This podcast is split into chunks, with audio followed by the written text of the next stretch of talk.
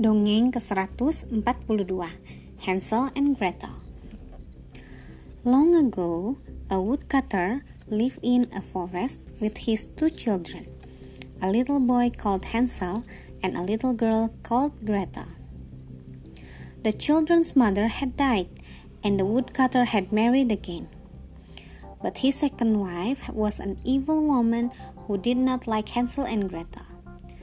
The family were very poor, so poor that the time came when they didn't have enough to eat. What is to become of us? The woodcutter sighed to his wife one night. We can't feed the children, let alone ourselves. I'll tell you what, said his wife. Early tomorrow morning, we will take the children deep into the forest and leave them there. They will never find their way home again, and we will be rid of them. The woodcutter was horrified by, by this plan, but his wife muttered wicked words into his ear all night until he reluctantly agreed. The couple had no idea that the children were awake and had heard everything. Their tummies were too empty for them to sleep. Gretel saw, but Hansel said, Don't worry, I know what to do. He put on his coat and quietly slipped out of the house. He collected as many white pebbles as he could fit into a little bag. Then he crept back inside and said to Gretel, We will be all right, I promise. The children wrapped their arms around each other and sat like that for the rest of the night. Just before sunrise, the woman going just before sunrise, the woman got the children up. We're going to forest to fetch firewood, she ordered. She gave Gretel a chunk of bread to share with Hansel for lunch, and off they set. But every now and then, when the wicked woman wasn't looking, Hansel dropped a white pebble from his bag to show him the way back. When they had reached the middle of the forest, the woman lit a fire. Stay here while your father and I go to fetch more wood, she said, and away they walked through the trees. Of course, they didn't come back. The children waited until night fell, but there was no sign of them. Gretel was afraid and began to cry, but Hansel took her by the hand and followed the white pebbles which gleamed in the moonlight all the way back home. Their stepmother was shocked to see them, although she pretended she was delighted and made a fuss of them, saying, Oh, my darlings, I lost you in the forest. I have been heartbroken. But that night, she again told her husband that the children had to go the very next day. They were to be abandoned even deeper in the forest. Once again, Hansel and Gretel were awake and heard everything. Hansel got up and went to pick up pebbles as he, had done before, but the old woman had locked the door. Don't cry, Gretel, he told his sister, hugging her. We'll think of something. Early next morning, the woman once again gave Gretel a chunk of bread to share for lunch with her brother and led them off into the forest. As they walked, every now and then Gretel crumbled a little of the bread on the path to show the way back. Again, the woman left the children by a fire, and again they waited, and then they waited till nightfall. Then they searched for the trail of bread but they couldn't find no trace of it.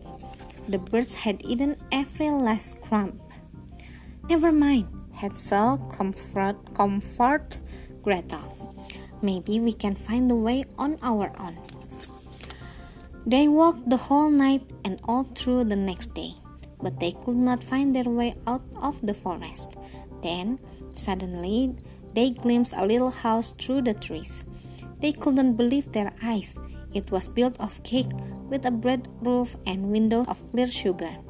The starving children ran to it at once, broke bits off, and tucked in. How delicious it tasted! Suddenly, the door opened and an old woman came hobbling out on a stick. She bent down to peer closely at the two shivering children, for she could not see well at all. Hansel and Gretel were terribly frightened, but the old woman ki- sighed kindly. Oh, you dear children, are you lost? Do come in, I will look after you. She gave them milk and pancakes, then showed them to two little beds to rest. Hansel and Gretel were so tired that they happily went straight to sleep. They didn't know that the old woman was actually a witch who had children. As soon as the brother and sister had fallen asleep, she seized Hansel and locked him in a cage. He screamed and screamed, and Gretel woke up and came running. Then the witch forced Gretel to fetch water and cook a meal for Hansel, for she wanted to fatten, fatten him up ready for eating. Every day, the witch forced Gretel to do hard tasks around the house. She had to cook fine food for Hansel, while she lived off nothing but crab shells. Every morning, the witch hobbled to the cage and cried, Hansel, stick your finger so I can feel if you will soon be fat. And every morning, Hansel stuck out a little chicken bone, so she thought he was still thin. Four weeks passed, and the witch grew tired of waiting.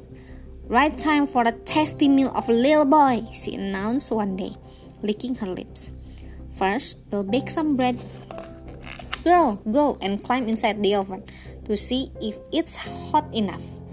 The wicked old man meant to shut Gretel in and cook her first, but Gretel was clever and said, Climb inside the oven? I'm not sure what you mean. Can't you do it first to show me? The old witch groused and grumbled and shuffled up and stuck her head in the oven.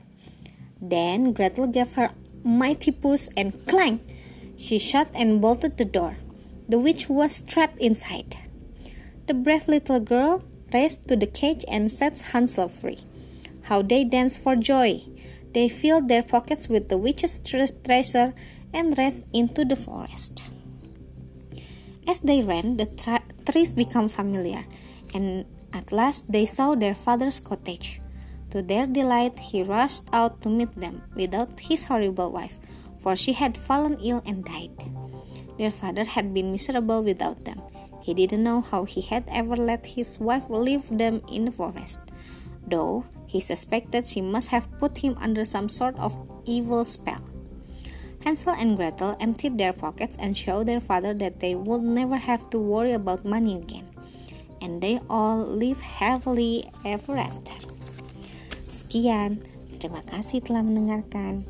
Selamat malam.